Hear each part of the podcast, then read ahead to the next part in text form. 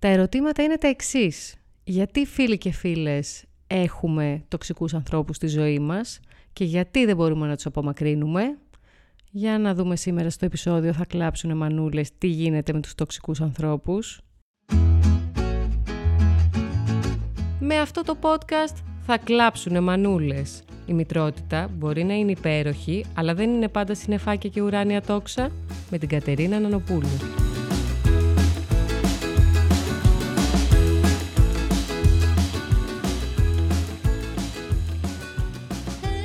Λοιπόν, ξεκινάω το επεισόδιο για τους τοξικούς ανθρώπους. Εδώ στο θα κλάψουν μανούλες. Έχω μαζί μου και το Χρήστο το Λόλο. Γεια σας μανούλες. Γεια σας μανούλες. Ε, και θα μου πείτε τι σχέση έχουν οι τοξικοί άνθρωποι με τη μητρότητα και τη γονεϊκότητα γενικότερα. Είναι μια εύλογη ερώτηση αυτή και η απάντηση που έχω είναι η εξής.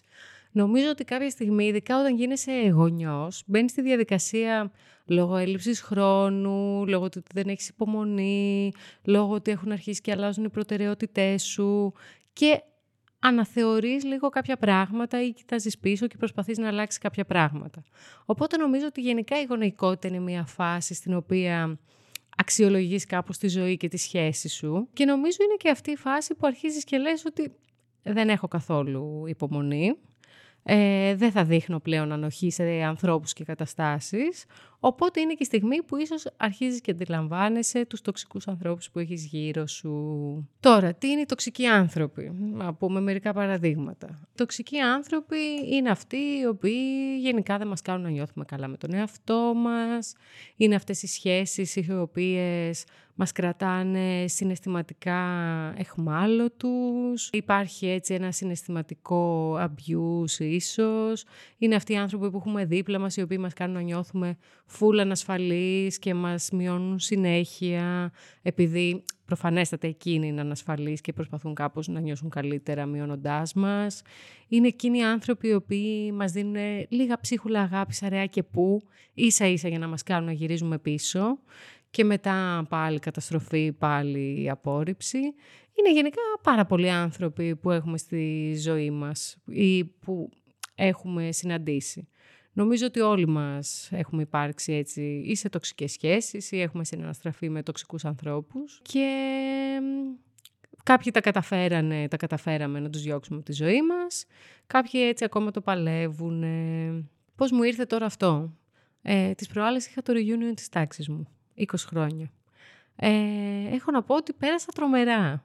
Απλά ήταν και μια ευκαιρία ε, έτσι να κάνω μια αναδρομή στο παρελθόν και, και έτσι να δω πώς ήμουν ανά τα χρόνια και τα λοιπά. Έτσι μας έπιασε όλους μια νοσταλγία και λέγαμε για τα παλιά τα χρόνια. Ε, έχω να πω ότι ήταν τρομερό το reunion. Έτσι, θα, θα κάνω μια παρένθεση σε αυτό γιατί είμαι πολύ ενθουσιασμένη. Γιατί ήταν καταπληκτικό το γεγονός ότι τόσοι άνθρωποι, γιατί ήμασταν πάρα πολλά παιδιά, ήρθαμε πάλι μαζί και δεν είχε σημασία αν κάναμε παρέα τότε, αν μιλούσαμε, αν ήμασταν στην ίδια παρέα. Ήμασταν όλοι πάρα πολύ αγαπημένοι. Και σκεφτόμουν πόσο τρομερό είναι αυτό και πόσο καταπληκτικό δώρο είναι αυτό που έχω στη ζωή μου, ότι έχω όλους αυτούς τους ανθρώπους που προφανέστατα δεν είναι όλοι μέσα στη ζωή μου τέλος πάντων. Έχω πολύ καλές φίλες από το σχολείο, οι καλύτερε μου φίλες τέλος πάντων είναι από το σχολείο. Ε, αλλά ότι υπάρχει αυτό έτσι το community που είμαστε, πάντα θα είμαστε, νιώθω αγαπημένοι και πολύ ευγενικοί και τυπικοί μαζί μας, ακόμα και αν εν τέλει ξέρεις, μπορεί να μην συμπαθούσαμε και κάποιον, και παιδιά ήμασταν τότε, ξέρεις, δεν νομίζω ότι παίζει και πολύ μεγάλο ρόλο. Οπότε έτσι άρχισα να σκέφτομαι ε, σίγουρα κάποιους ανθρώπους που μπορεί να είχα στη ζωή μου, που ήταν full τοξικούς, ε, ή γενικά σχέσεις που έχω δει και από τις φίλες μου κτλ. Και σκέφτομαι ότι, ξέρεις, κάποια στιγμή όταν έγινα μαμά, καλά και πριν από αυτό, αλλά από τότε ειδικά που, έτσι, όποτε σκέφτομαι τοξικές σχέσεις, ε, λέω πραγματικά ότι δεν έχω χρόνο ή, ή ότι πλέον δεν έχουμε χρόνο για κάτι τέτοιο. Θα μου πεις είναι εύκολο να βγεις από μια τοξική σχέση; Όχι. Υπάρχει κάποιος λόγος που αυτή η σχέση είναι τοξική. Είναι σαν μια μαύρη τρύπα που σε ρουφάει και συνέχεια ε, σε κρατάει πίσω γιατί Εννοείται η τοξική σχέση τρέφεται από τις ανασφάλειές μας, τρέφεται από όλα αυτά έτσι, τα μικρά τα οποία μας, μας κάνουν trigger, οπότε πάντοτε π.χ. θα έρθει κάποιος, είναι, είναι αυτός ο, ο γκόμενος, θα τον πω, ο οποίος πάντοτε σου έλεγε ότι δεν ήσουν αρκετή και επειδή εσύ, OK, okay, δεν ήσουν τέρας αυτοπεποίθησης, ε, δεν ξέρω πόσες γυναίκες ήμασταν, ειδικά της γενιάς μας, τέρατα αυτοπεποίθησης, αντί να του πεις «Α, στο διάολο, πιέστηκα, φύγε από εδώ, δεν σε έχω ανάγκη καθόλου», εσύ όλο όσο περνούσε ο καιρός, σε έκανε να νιώθεις ότι δεν είσαι όντως αρκετή ε, και ότι επειδή ακριβώς έτρεφε αυτή την ανασφάλειά σου. Οπότε όλο αυτό λειτουργεί ως φαύλος κύκλος, το καταλαβαίνουμε. Ή αν έχεις τέλος πάντων εσύ ως βασικός ότι είμαι ανάξιος να αγαπηθώ, έτσι, για να πω και κάποια βαθιά ψυχολογικά θέματα. Θα υπάρχει πάντα αυτός ο άνθρωπος, ο οποίος σου δίνει μικρά έτσι, ψίχουλα, αγάπη, αραιά και πού. Εσύ θα είσαι πεπισμένος ότι μόνο αυτόν μπορείς να βρεις και κανέναν άλλον, οπότε δεν δε φεύγεις από αυτή την τοξική σχέση. Και δεν μιλάω φυσικά μόνο για σχέσεις οι οποίες έχουν να κάνουν να είναι ερωτικές. Εννοώ το ίδιο ότι ισχύει και με τις φιλικές σχέσεις. Μπορεί να είναι αυτή η τοξική σχέση με μια φίλη σου ή ένα φίλο σου, ένα κολλητό σου, μια κολλητή σου, που πάλι μπορεί να κάνει το ίδιο πράγμα. Μπορεί να σε μειώνει για να νιώθει καλύτερα ή να σου πετάει ψίχουλα αγάπης μόνο όταν θέλει εκείνος ή εκείνη και εσύ επειδή είσαι αρκετά ανασφαλής και κολλημένος πάνω στον άλλον θεωρείς ότι αυτό είναι το καλύτερο που μπορείς να βρεις οπότε θα συνεχίσεις να είσαι φίλος φίλη μαζί του μαζί της. Ε, μπορεί να είναι μια οικογενειακή σχέση, κάποιος από την οικογένειά σου που επειδή είναι η οικογένειά σου, ε, δεν θα φεύγεις από αυτό και πάντα ό,τι και να σου κάνει κάποιος από την οικογένειά σου, εσύ μπορεί να λες ναι, αλλά είμαστε οικογένεια, μπορεί να είναι κάποιος που σου φέρεται απέσια και όλα αυτά. Οπότε νομίζω ειδικά ότι από τη στιγμή που γινόμαστε γονείς αναθεωρούμε πάρα πολύ τις σχέσεις μας και αρχίζουμε και σκεφτόμαστε όλους αυτούς τους τοξικούς ανθρώπους οι οποίοι ουσιαστικά μας εκμεταλλεύονται συναισθηματικά, συνέχεια θέλουν να πάρουν από μας, αυτά είναι κάποια χαρακτηριστικά τους, και να μην δίνουν τίποτα. Ε, είναι εκείνοι οι οποίοι ε, ποτέ δεν έχουν χρόνο ουσιαστικά για σένα, πάντα είσαι έτσι μια δεύτερη σκέψη για εκείνους. Ε, αλλά απαιτούν από εσένα να, είσαι να τους έχεις για προτεραιότητα. Είναι αυτοί δηλαδή που είτε φίλοι είτε σχέσεις Μπορεί να μην ποτέ τα τηλέφωνα, αλλά απαιτούν πάντα από σένα να είσαι εκεί για αυτούς. Είναι εκείνοι οι οποίοι μπορεί έτσι να σου πετάνε μικρά. Έτσι. Γιατί συνήθως αυτοί οι άνθρωποι δεν είναι ότι έρχεται κάποιος και σε βρίζει. Είναι όπως όλες οι κακοποιητικές σχέσεις. Δεν θα έρθει κάποιος να σου πει, Λοιπόν, είσαι ΑΒΓ και σε βρίζω από την αρχή. Είναι οι άνθρωποι που σιγά σιγά αρχίζουν να σου φυτεύουν την αμφιβολία, την ανασφάλεια και αυτό φουντώνει μέσα. Και σε κάθε έτσι μικρό, μικρό πράγμα που συμβαίνει φροντίζουν πάντα να πετάξουν ε, ε, έτσι μία μικρή κακία, αυτά τα λεγόμενα προσβλημέντα που λέμε, που είναι, δεν, ξέρω, ξέρεις τη λέξη προσβλημέντο, Χρήστο; Ε, την έμαθα. Την έμαθες. Ε, που θα σου πούνε, αχ, αυτή η φούστα σου πάει πολύ για τα κιλά σου ή ότι «Αχ, τέλειο που σε κοίταξε ο Γιώργος», ε, που γενικά δεν θα σε κοίταζε ποτέ. Τέτοια πράγματα τέλος πάντων, ναι, τα οποία σου έρχεται πραγματικά να ρίξει κουτουλιά στον άλλον, αλλά δεν τη ρίχνεις, γιατί άμα θύμωνες απευθείας, αυτό θα ήταν καλό. Γιατί έτσι θα συνειδητοποιούσες εξ αρχής ότι αυτοί οι άνθρωποι πραγματικά είναι μπιπ και θα τους έβγαζες από τη ζωή σου. Αλλά επειδή αυτοί τρέφονται λίγο από την ανασφάλειά σου και από τη μία αυτοπεποίθηση που έχεις, ε, λες εσύ ναι, όντως ο Γιώργος δεν θα με κοίταζε ποτέ. Τι τυχερή που είμαι που με κοίταξε. Ή ξέρω εγώ, όντως, όντως αυτή η φούστα με κολακεύει. Σε αντίθεση με όλα τα υπόλοιπα ρούχα μου που μου είναι χάλια. Ε, οπότε συμβαίνουν όλα αυτά. Τώρα θα μου πεις, αφού έτσι υπάρχει τόσο πολύ αυτό και τρέφονται από την ανασφαλειά μας και ε, μας είναι τόσο δύσκολο και να αναγνωρίσουμε την τοξική σχέση. Γιατί αυτό είναι το πρώτο βήμα, να αναγνωρίσεις ότι μία σχέση είναι τοξική. Και για να αποφύγω τις παρεξηγήσεις, τοξικός δεν είναι αυτός ο φίλος ή η σχέση που θα σου πει πράγματα που δεν θες να ακούσεις. Ε, θέλω να είμαι ξεκάθαρη σε αυτό, γιατί καμιά φορά μπερδευόμαστε και μπορεί κάποιος να μας πει ότι ε, ο Τάδε δεν είναι φίλος μου, γιατί δεν με στήριξε, δεν ξέρω, όταν ήθελα να κάνω κάτι εντελώς σκουλό. Ε, όχι. Φίλος είναι και αυτός που θα σου βάλει λίγο όριο και θα σου πει ότι εγώ δεν συμφωνώ με αυτό που κάνεις, δεν θα σου λέει πάντα ναι, δεν θα σου λέει τι καλά που τα κάνεις όλα. Επίσης και στις σχέσεις ισχύει κάτι αντίστοιχο, δεν είναι δηλαδή ο τέλειος σύντροφος αυτός που θα σου λέει πάντα τι καλά που τα κάνεις όλα. Ε, προφανώς και αυτός που λίγο προσπαθεί να σου αλλάξει γνώμη για πράγματα που δεν συμφωνεί, ανεξάρτητα με το αν συμφωνείτε ή διαφωνείτε. Αλλά σίγουρα δεν μιλάμε για τοξικούς ανθρώπους αυτοί που δεν σου λένε πάντα αυτό που θες να ακούσεις. Ε, μη, μη σας πω, μη σας πω ότι πιο πολύ τοξικοί είναι αυτοί που σου λένε πάντα αυτό που θες να ακούσεις, γιατί είναι κάπως αυλικοί. Και εγώ δεν τα πάω καλά με τους αυλικούς και γενικά είμαι πολύ έτσι της ε, ευθύτητας και ε, του tough love. Ε, ειδικά όταν ξέρω ότι ο άλλος το λέει από αγάπη. Αλλά τοξική είναι όλοι αυτοί τέλος πάντων που μας κάνουν να νιώθουμε σκατά. Για να το πω πάρα πολύ απλά και να μπορείτε να το αναγνωρίσετε. Οπότε το βασικό βήμα είναι να αναγνωρίσουμε ποιες σχέσεις μας είναι τοξικές. Τώρα αυτές οι σχέσεις μπορεί να είναι ε, φιλικές, μπορεί να είναι εγκομενικές, μπορεί να είναι οικογενειακές, μπορεί να είναι εργασιακές, εννοείται.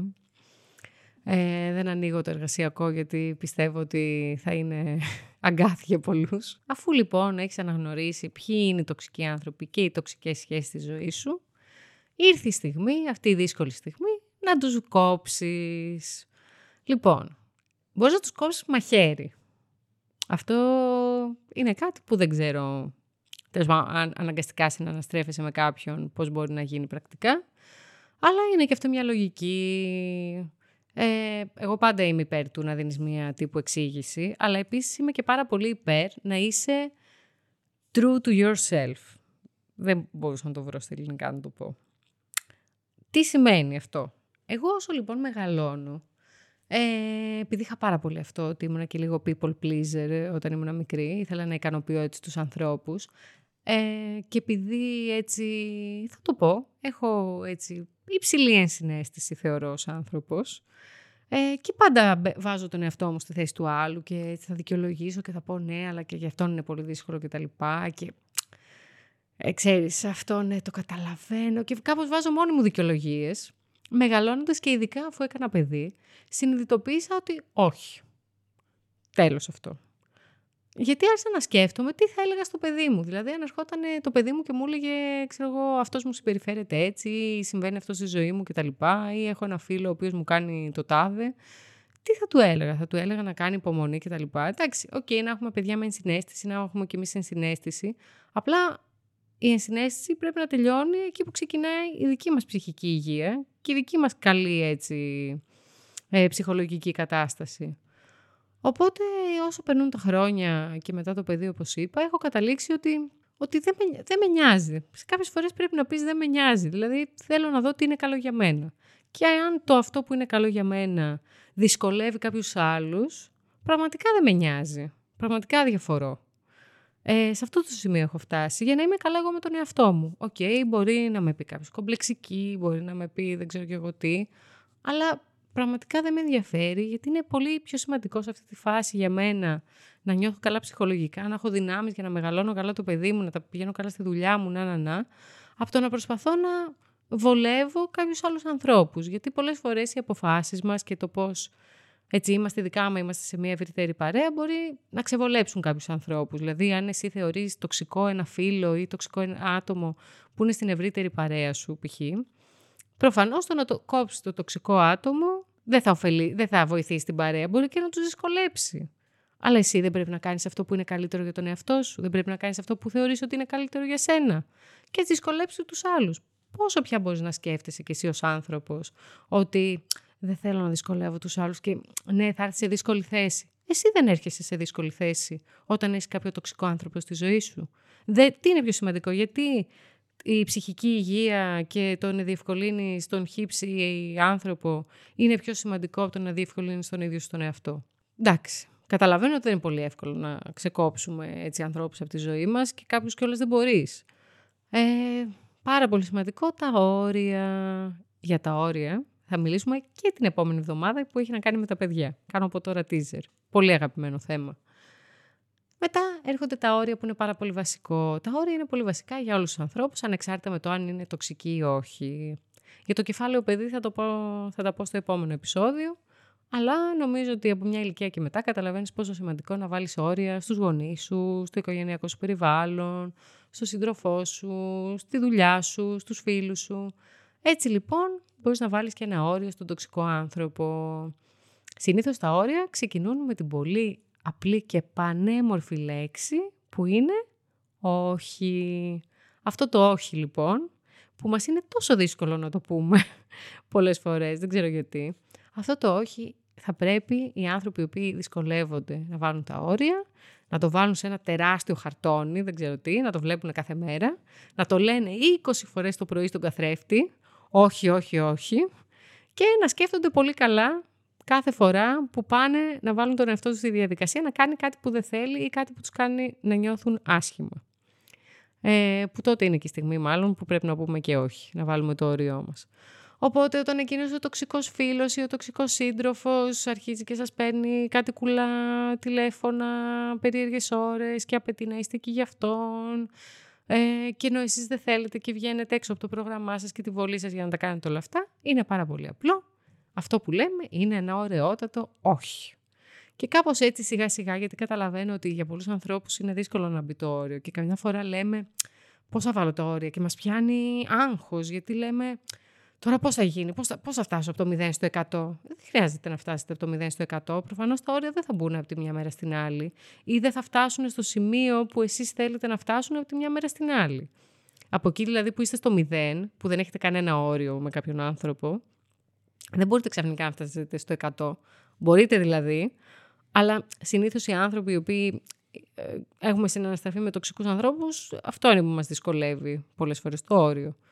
Οπότε, για να μην αγχωνόμαστε, γιατί λέμε καμιά φορά ότι Α, θα πρέπει να πω κάτι τρομερό, ας πούμε, να φτάσω στο 100 για να βάλω το όριο. Όχι, το όριο θα μπει σιγά. Από το 0 θα πάμε στο 5, θα πάμε στο 15 και σιγά σιγά θα το χτίσουμε και αφού έχουμε κατακτήσει έτσι το, το 5, αφού κατακτήσουμε το 15, θα φτάσουμε και θα χτίζουμε σιγά σιγά για να πάμε και στο 100 να βάλουμε το απόλυτο όριό μας, αυτό στο οποίο εμείς αισθανόμαστε καλά. Σε αυτή τη φάση είναι πολύ σημαντικό να αναρωτηθούμε τι θέλουμε εμείς από μία σχέση, όποια σχέση και αν είναι αυτή, ποιες είναι οι προσδοκίες μας, να κάνουμε και εμείς έτσι λίγο ε, μία θεώρηση και να σκεφτούμε οι προσδοκίες μου από την χύψη σχέση είναι ρεαλιστικές; Γιατί καμιά φορά και εμείς δεν έχουμε ρεαλιστικές προσδοκίες από τους ανθρώπους και από τις σχέσεις και καταλαβαίνετε ότι όσο μεγαλώνουμε ε, μπορεί πάρα πολύ απλά να διατηρούμε αυτό το μη ρεαλιστικό και αλλάζουν οι συνθήκες και οι σχέσεις δεν παραμένουν οι ίδιες. Οι σχέσεις αλλάζουν, it's okay, είναι πάρα πολύ φυσιολογικό αυτό. Τώρα, τι θέλω πάρα πολύ να κάνετε όταν ακούσετε αυτό το επεισόδιο. Είμαι σίγουρη ότι πάρα πολύ θα πείτε, ναι πέστε Κατερίνα, έχω κι εγώ πολύ τοξικές σχέσεις και είχα τον τάδε, την τάδε, το φίλο, δεν ξέρω το αφεντικό, το το το. Θέλω όμως πραγματικά όλοι να σκεφτείτε αν ήσασταν ποτέ εσείς αυτός ο τοξικός άνθρωπος. Γιατί μπορεί και εμείς άθελά μας να έχουμε υπάρξει τέτοιοι άνθρωποι. Δηλαδή, είναι αυτό που λένε ότι η takes two to tango. Καμιά φορά χρειάζονται δύο άνθρωποι για να υπάρχει μια τοξική σχέση. Δεν είναι μόνο ένας. Εντάξει, βέβαια θα μου πεις, εγώ, OK, okay, μπορεί να ήμουν ανασφαλής κάποτε, λέω εγώ τώρα ένα παράδειγμα, και OK, okay, να τον άφηνα τον άλλον να μου κάνει πράγματα ή να μου συμπεριφέρεται με κάποιο τρόπο. Αυτό όμως δεν τον κάνει λιγότερο μαλάκα. Ισχύει αυτό, το παραδέχομαι. Δεν έχουν και οι δύο την ίδια ευθύνη εννοείται. Απλά μπορεί κάποια φορά και εμείς να έχουμε γίνει λίγο τοξικοί. Μπορεί και εμείς να έχουμε κρεμαστεί από κάποιον γιατί έχουμε ανασφάλεια. Μπορεί και εμείς να έχουμε πετάξει έτσι κάτι πράγματα που δεν είναι καλά. Μπορεί σε μια φάση της ζωής μας που δεν νιώθαμε καλά και θέλαμε να πιαστούμε από κάπου και είχαμε πολύ ανάγκη κάποιον. Μπορεί, μπορεί, πραγματικά και εμείς μπορεί να το έχουμε κάνει αυτό. Ε, οπότε καλό είναι να το αναλογιστούμε Καλό είναι να κάνουμε κι εμείς έτσι μια αναδρομή και να σκεφτόμαστε και τα δικά μας. Δηλαδή μην βγαίνουμε κατευθείαν προς τα έξω και λέμε εσύ φταίς, αυτός φταίει και γεμίζουμε θυμό. Και κυρίως να μην μένουμε στο θυμό. Ο θυμός είναι ένα πολύ ωραίο συνέστημα. Μ' αρέσει πάρα πολύ εμένα. Καλό είναι να, θυμώ, να θυμώνουμε. Είναι πολύ ωραίο. Αλλά από εκεί και πέρα θα πρέπει να βρίσκουμε και λύσεις. Οπότε μην μένουμε στο θυμό. Ο θυμός είναι ένα ενδιάμεσο στάδιο, θα το πω. Αυτά είχα να πω. Αυτά. Μ' άρεσε πολύ αυτό το θέμα τους τοξικούς ανθρώπους. Ήταν σαν ψυχοθεραπεία. 50 ευρώ. 50 ευρώ. λοιπόν. Ε, ερχόμαστε την επόμενη εβδομάδα με όρια. Πώς θα βάλετε όρια στο παιδί σας. Τρομερό θέμα, το λατρεύω. Ε, και φυσικά στείλτε μου σχόλια, στείλτε μου για τοξικούς ανθρώπους που είχατε στη ζωή σας και γιατί πιστεύετε ότι τους αφήσατε να μείνουν. Και αυτό πολύ σημαντικό. Όλα κάτι μας λένε για μας ρε παιδί μου. Είναι τρομερό αυτό το πράγμα. Γι' αυτό μου αρέσει η ψυχολογία, γιατί μαθαίνεις τόσα πράγματα για τον εαυτό σου. Και Επίσης, γιατί όλη αυτή η γονεϊκότητα μας κάνει καλύτερους ανθρώπους. Να το δούμε, να το δούμε και αυτό, γιατί είναι πολύ σημαντικό και αυτό το θέμα. Λοιπόν, μέχρι το επόμενο επεισόδιο, ελπίζω να είστε καλά και κουράγιο σε όλους.